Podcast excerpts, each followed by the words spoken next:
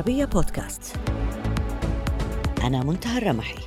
أقدم لكم حلقة جديدة من البعد الآخر. أهلا بكم. أهلا بكم. أخصص حلقة هذا الأسبوع لبريطانيا وتقلباتها السياسية والاجتماعية ورمزية تعيين رئيس وزراء من أصل هندي رغم أنه من حزب المحافظين. أتحدث حول هذا الموضوع مع المعلق السياسي اليميني المعروف بنجامين لوغنان ومع عضو حزب المحافظين ماثيو جروفس. أحييكم أينما كنتم من العربية أنا منتهى الرمحي وهذا البعد الآخر.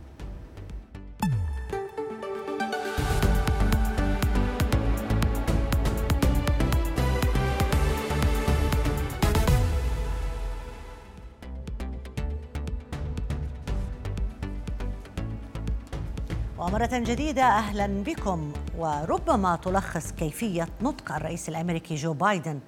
اسم رئيس الوزراء البريطاني الجديد ردود فعل أوساط واسعة من الناس في الكثير من دول العالم. فقد سماه راشي سانوك بدلا من ريشي سوناك. الدهشة التي بدت على بايدن تغلب أيضا على مشاعر الكثيرين وهم يتلقون خبر اختيار حزب المحافظين لهذا السياسي من جذور هندية ليصبح أول شخص من الأقليات العرقية أو بمعنى آخر غير أبيض يتقلد ارفع منصب سياسي في بريطانيا. بايدن وصف الخطوة بأنها مذهلة وهو بالتأكيد لم يكن يبالغ فحتى قبل عقود قليلة كان بعض رموز اليمينيين يحملون آراء عنصرية مثل إينوك باول الذي أثار ضجة واسعة بخطاب أنهار الدم الذي ألقاه عام 1968 للتحذير من زيادة أعداد المهاجرين. ثم حتى عندما دافع عن نفسه وقال إن الشخص الأسود أو الآسيوي لا يصبح انجليزيا لأنه ولد في إنجلترا. حتى رئيس الوزراء السابق بوريس جونسون واجه اتهامات بالعنصرية عندما شبه في مقال له عام 2018 المسلمات اللواتي يرتدين النقاب بصناديق البريد ولصوص البنوك. لكن الحقيقة أن بريطانيا قطعت شوطا طويلا في مشوار التنوع والتعايش وحزب المحافظين تفوق حتى على حزب العمال في الدفع بوجوه من الأقليات العرقية إلى صفوفه الأولى. لكن تعيين سوناك هو في كفة مختلفة تماما. تعادل لحظة أوباما الأمريكية. وبمناسبة أمريكا ما قد تسمعه في الإعلام الدولي الآن هو أن الرئيس المقبل سيكون جمهوريا. لكن ما قد لا تسمعه أن الحزب الجمهوري قدم 67 مرشحا من أصول إفريقية أو آسيوية في الانتخابات النصفية وأن ذلك اليميني الجمهوري الذي قد يخلف بايدن قد لا يكون دونالد ترامب وإنما من أصل مهاجر حتى وإن كان ايطاليا وهو حاكم فلوريدا رون ديسانتس. وينضم إلينا من لندن المعلق السياسي اليميني المعروف بنجامين لوغنان. أهلا بك معنا سيد لوغنان ولنبدأ من ردة فعل الرئيس الأمريكي اولا عندما سمى ريشي سوناك براشي سانوك. كيف قرأت هذا الموقف؟ الأمر الأساسي هو أظهر أنه ليس له الكثير من الاحترام لريشي أي أنه حتى لا يعرف اسمه.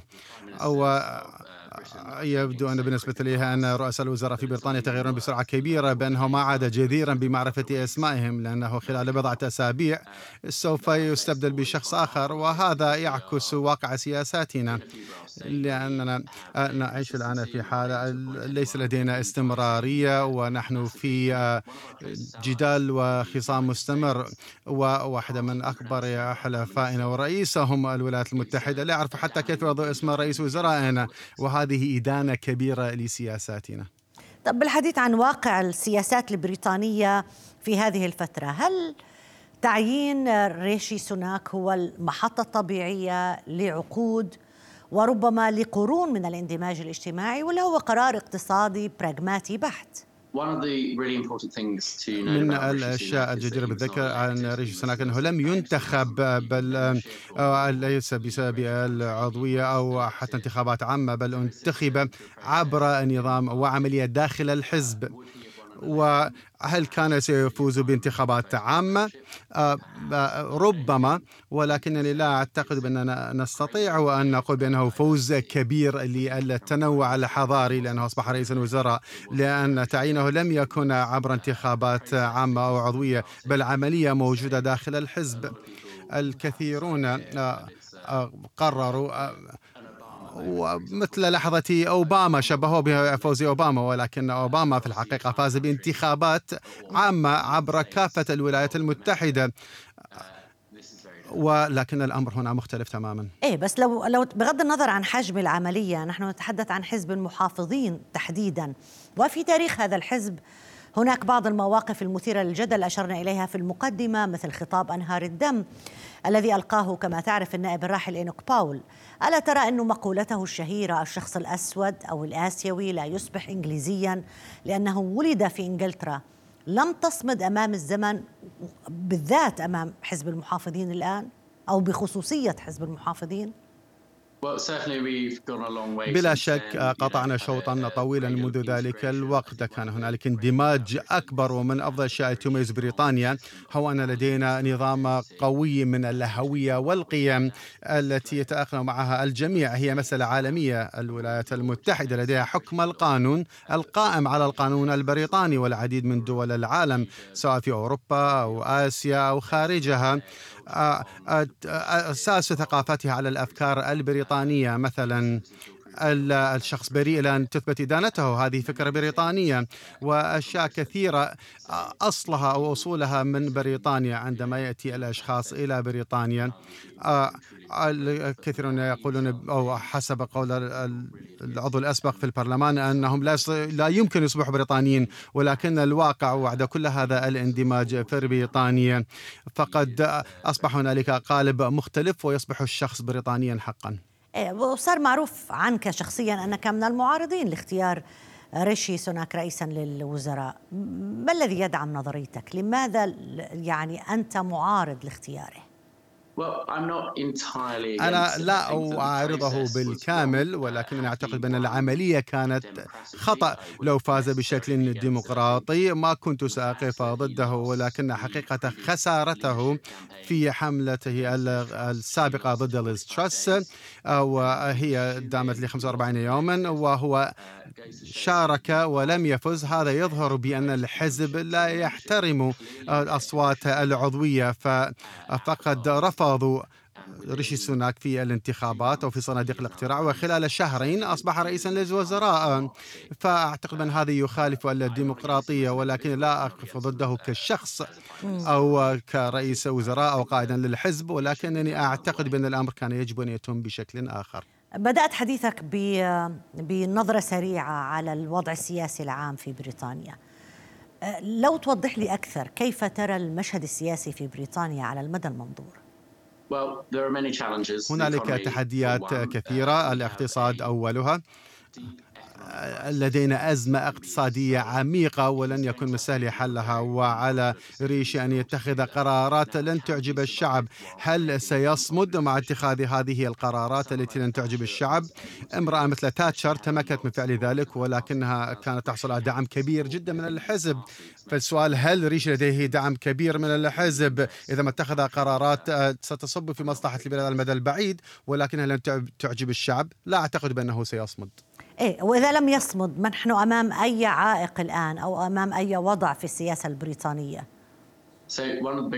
من أكبر المشاكل التي تواجهها ريشي آه، هو أننا استبدلنا رئيس الوزراء مرتين خلال أربعة أشهر. وكيف بالتالي إذا ريشي آه، مثلا أحدث فوضى أو تسبب بكوارث فكيف سنستبدله؟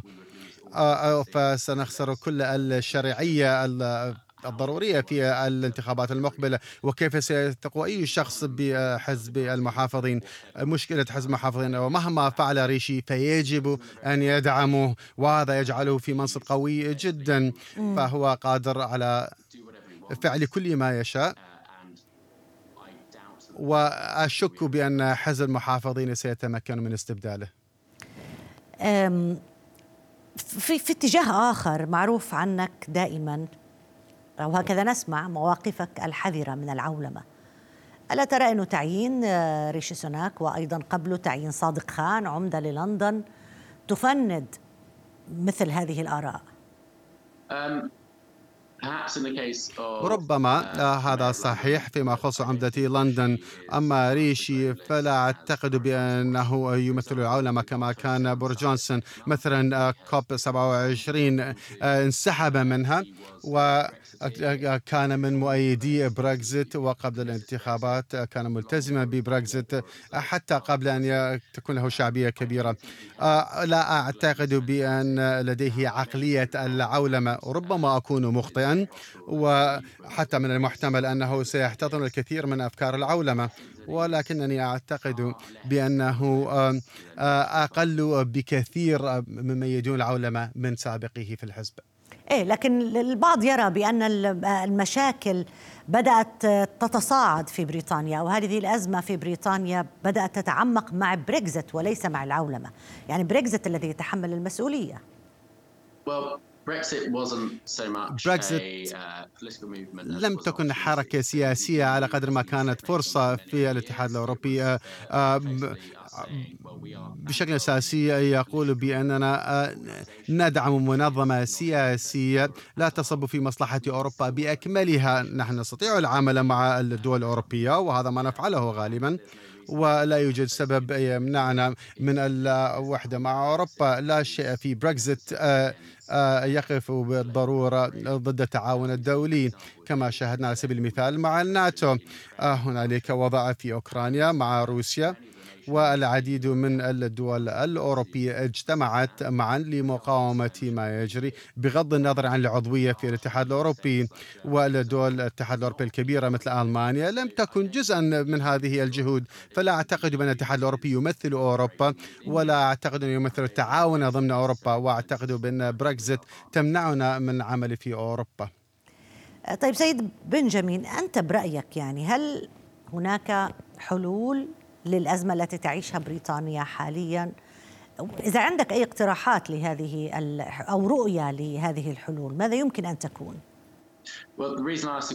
آه، السبب لطرحي السؤال هو هنالك العديد من حالات انعدام الاستقرار والازمات لدينا ازمه اقتصاديه لدينا ازمه في الحكومة لدينا ازمه داخل حزب المحافظين آه، لدينا ازمه لضمان تحقيق البريكزيت وبالشكل الذي يدر بالمنفعه على الشعب البريطاني لدينا ازمه الاسكان آه، ولدينا ازمات في كل ركن وكل جانب اعتقد البلاد باكملها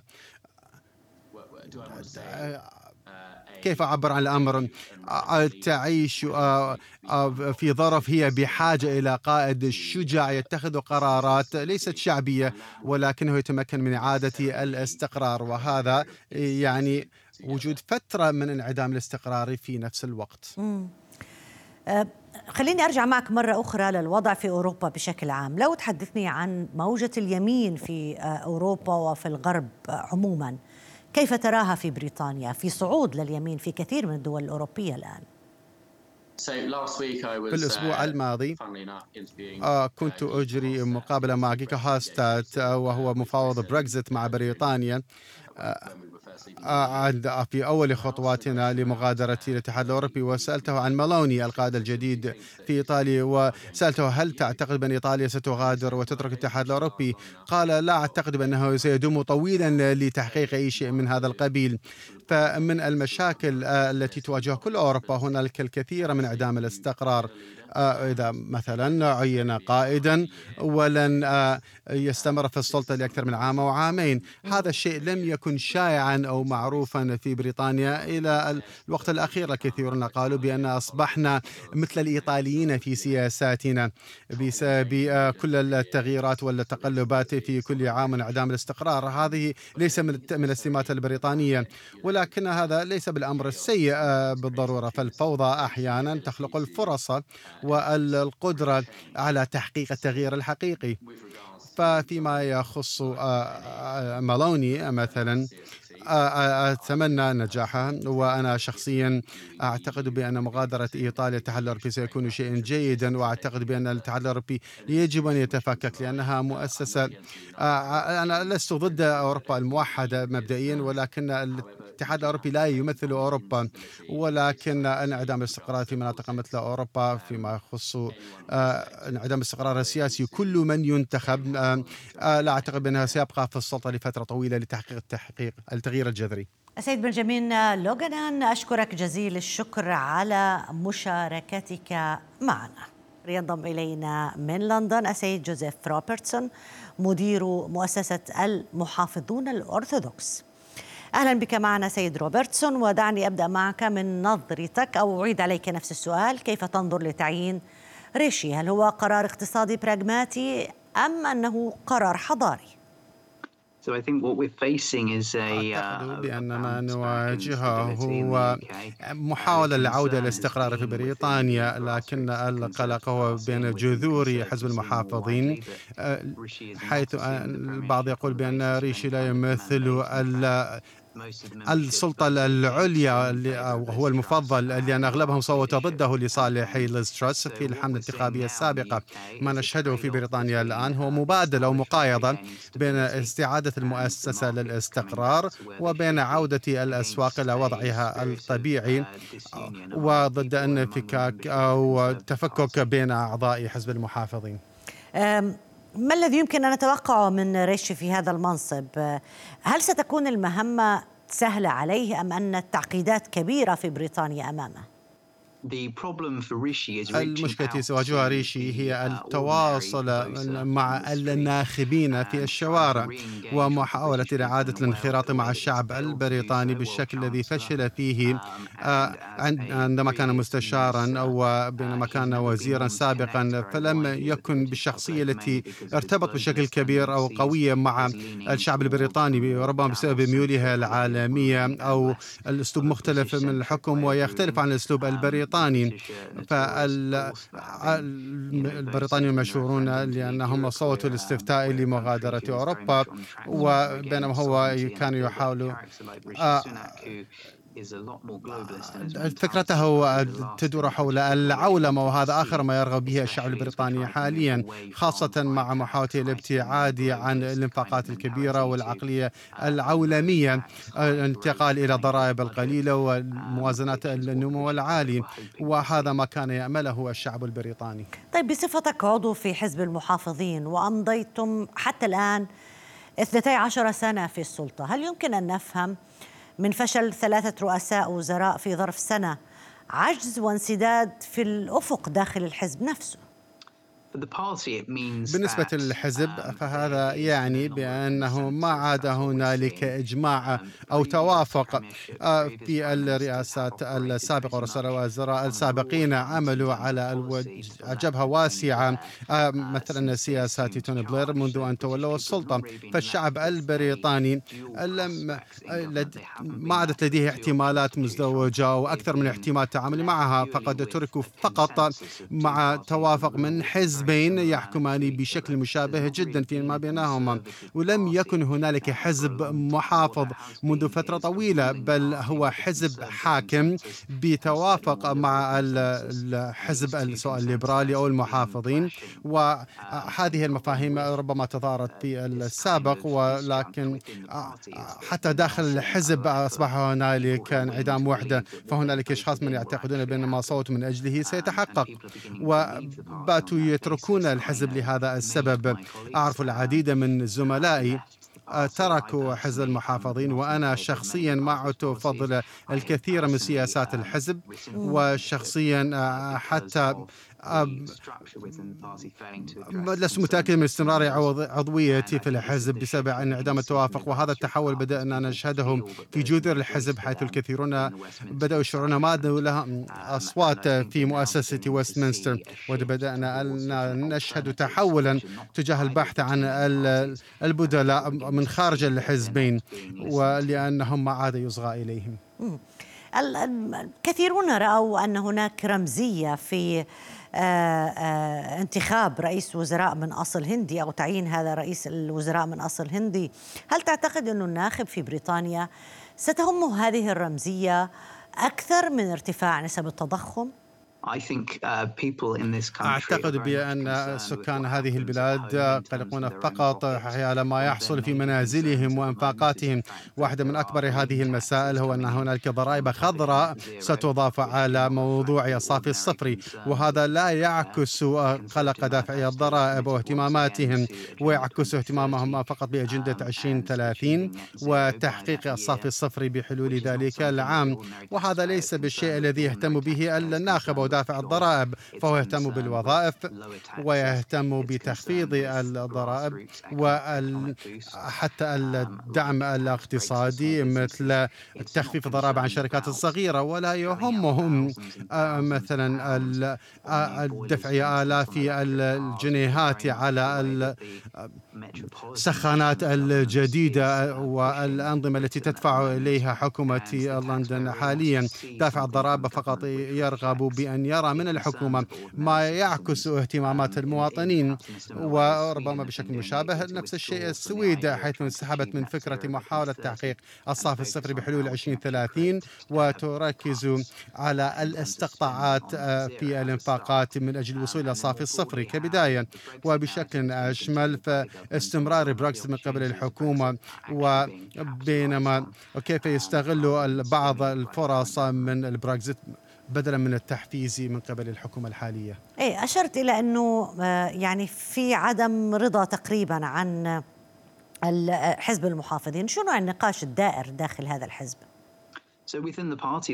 داخل الحزب هنالك نقاشات عديدة. البعض يتحدث عن كيفية توحيد الحزب واستعادة الأعضاء الذين تركوه. ولكن هنالك محادثات أخرى عن تشكيل حزب جديد قد ينضم إليه البعض. يقوم على أساس الطاقة وأزمة الطاقة التي نشهدها حاليا. وكيف سنصلح الأضرار؟ التي تسبب بها عدة عقود وما وصلنا إليه الآن مع الحرب داخل أوكرانيا والحرب مع روسيا. وبشكل أساسي آه، هي ضمن النظام آه، الذي أسس على أننا ما عدنا مستقلين آه، في مصادر الطاقة وهناك مصادر عديدة فالطاقة هي التركيز الأساسي للعديدين وحتى الاقتصاد خلال الشتاء القادم وفي المستقبل القريب وداخل هيكلية الحزب لم يكن هنالك حديث كافي عن ذلك. فهناك أشخاص آخرين في الحزب بدأوا يبحثون عن جماعات أخرى لتشكيل التشكيلي توافقهم الخاص داخل الحزب وحتى مع أطراف خارجية. فهنالك الكثير من الاضطرابات وانعدام الاستقرار وهنالك ثلاثة نقاط أساسية تناقش هي الهجرة والطاقة كما ذكرت. وكذلك كيف يمكننا تفعيل وتحقيق النمو من أجل منع الوصول إلى مرحلة التقشف مرة أخرى والحكومة الحالية. لم تجسد أي شيء فقط تحدثت عن رفع الضرائب ووضع عبء السنوات الماضية من عمليات الإغفال على دفع الضرائب وهذا ما لا يرغب به الشعب فبشكل طبيعي الحزب سيتفكك. هناك من يقول أن الخطر على المحافظين أكبر من مجرد هزيمة ساحقة في الانتخابات العامة للحزب ويبدو أنهم فقدوا أصلا الإجماع السياسي الواسع. تشير بعض الاتجاهات الأخيرة لأحزاب يمين الوسط الأخرى في جميع أنحاء أوروبا. إلى أنهم ليسوا وحدهم. كيف ستتعاملون مع هذه الموجة؟ كما ذكرت ولامست هذه المسألة فهناك العديد من الرسائل الإيجابية والحوارات مع أشخاص في إيطاليا والسويد. حيث تحصل التغييرات السياسية الأحزاب الصغيرة تتوحد وربما يميل التوافق إلى هذا الطيف السياسي ويبدأون بالانخراط إلى حركة سياسية جديدة. والشباب يستغلون أصواتهم من خلال تشكيل أحزاب جديدة. مالوني مثلا في إيطاليا وفي المجر. هنالك استفتاء حول العقوبات المفروضة على روسيا وبينما يدرك الأشخاص بأن هذه العقوبات تؤثر عليهم في بلادهم أكثر ما تؤثر على روسيا. وبالتأكيد السويد وكما ذكرت مسبقا التي انسحبت محاولة تحقيق التزاماتها للصافي الصفري بحلول 2030 وهنالك اعتراف هنا وليس فقط على مستوى الجذور بل حتى القيادات أن تشكيل الحزب الجديد المستعد لقيادة هذه البلاد للخروج من اتفاق الصافي الصفري. وربما نشهد تحول كبير جدا في السياسات هنا خلال العشر سنوات المقبلة.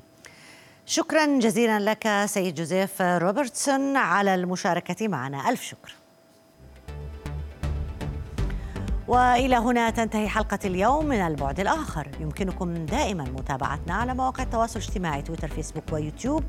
كما يمكنكم الاستماع إلى حلقتنا على العربية بودكاست. إلى اللقاء.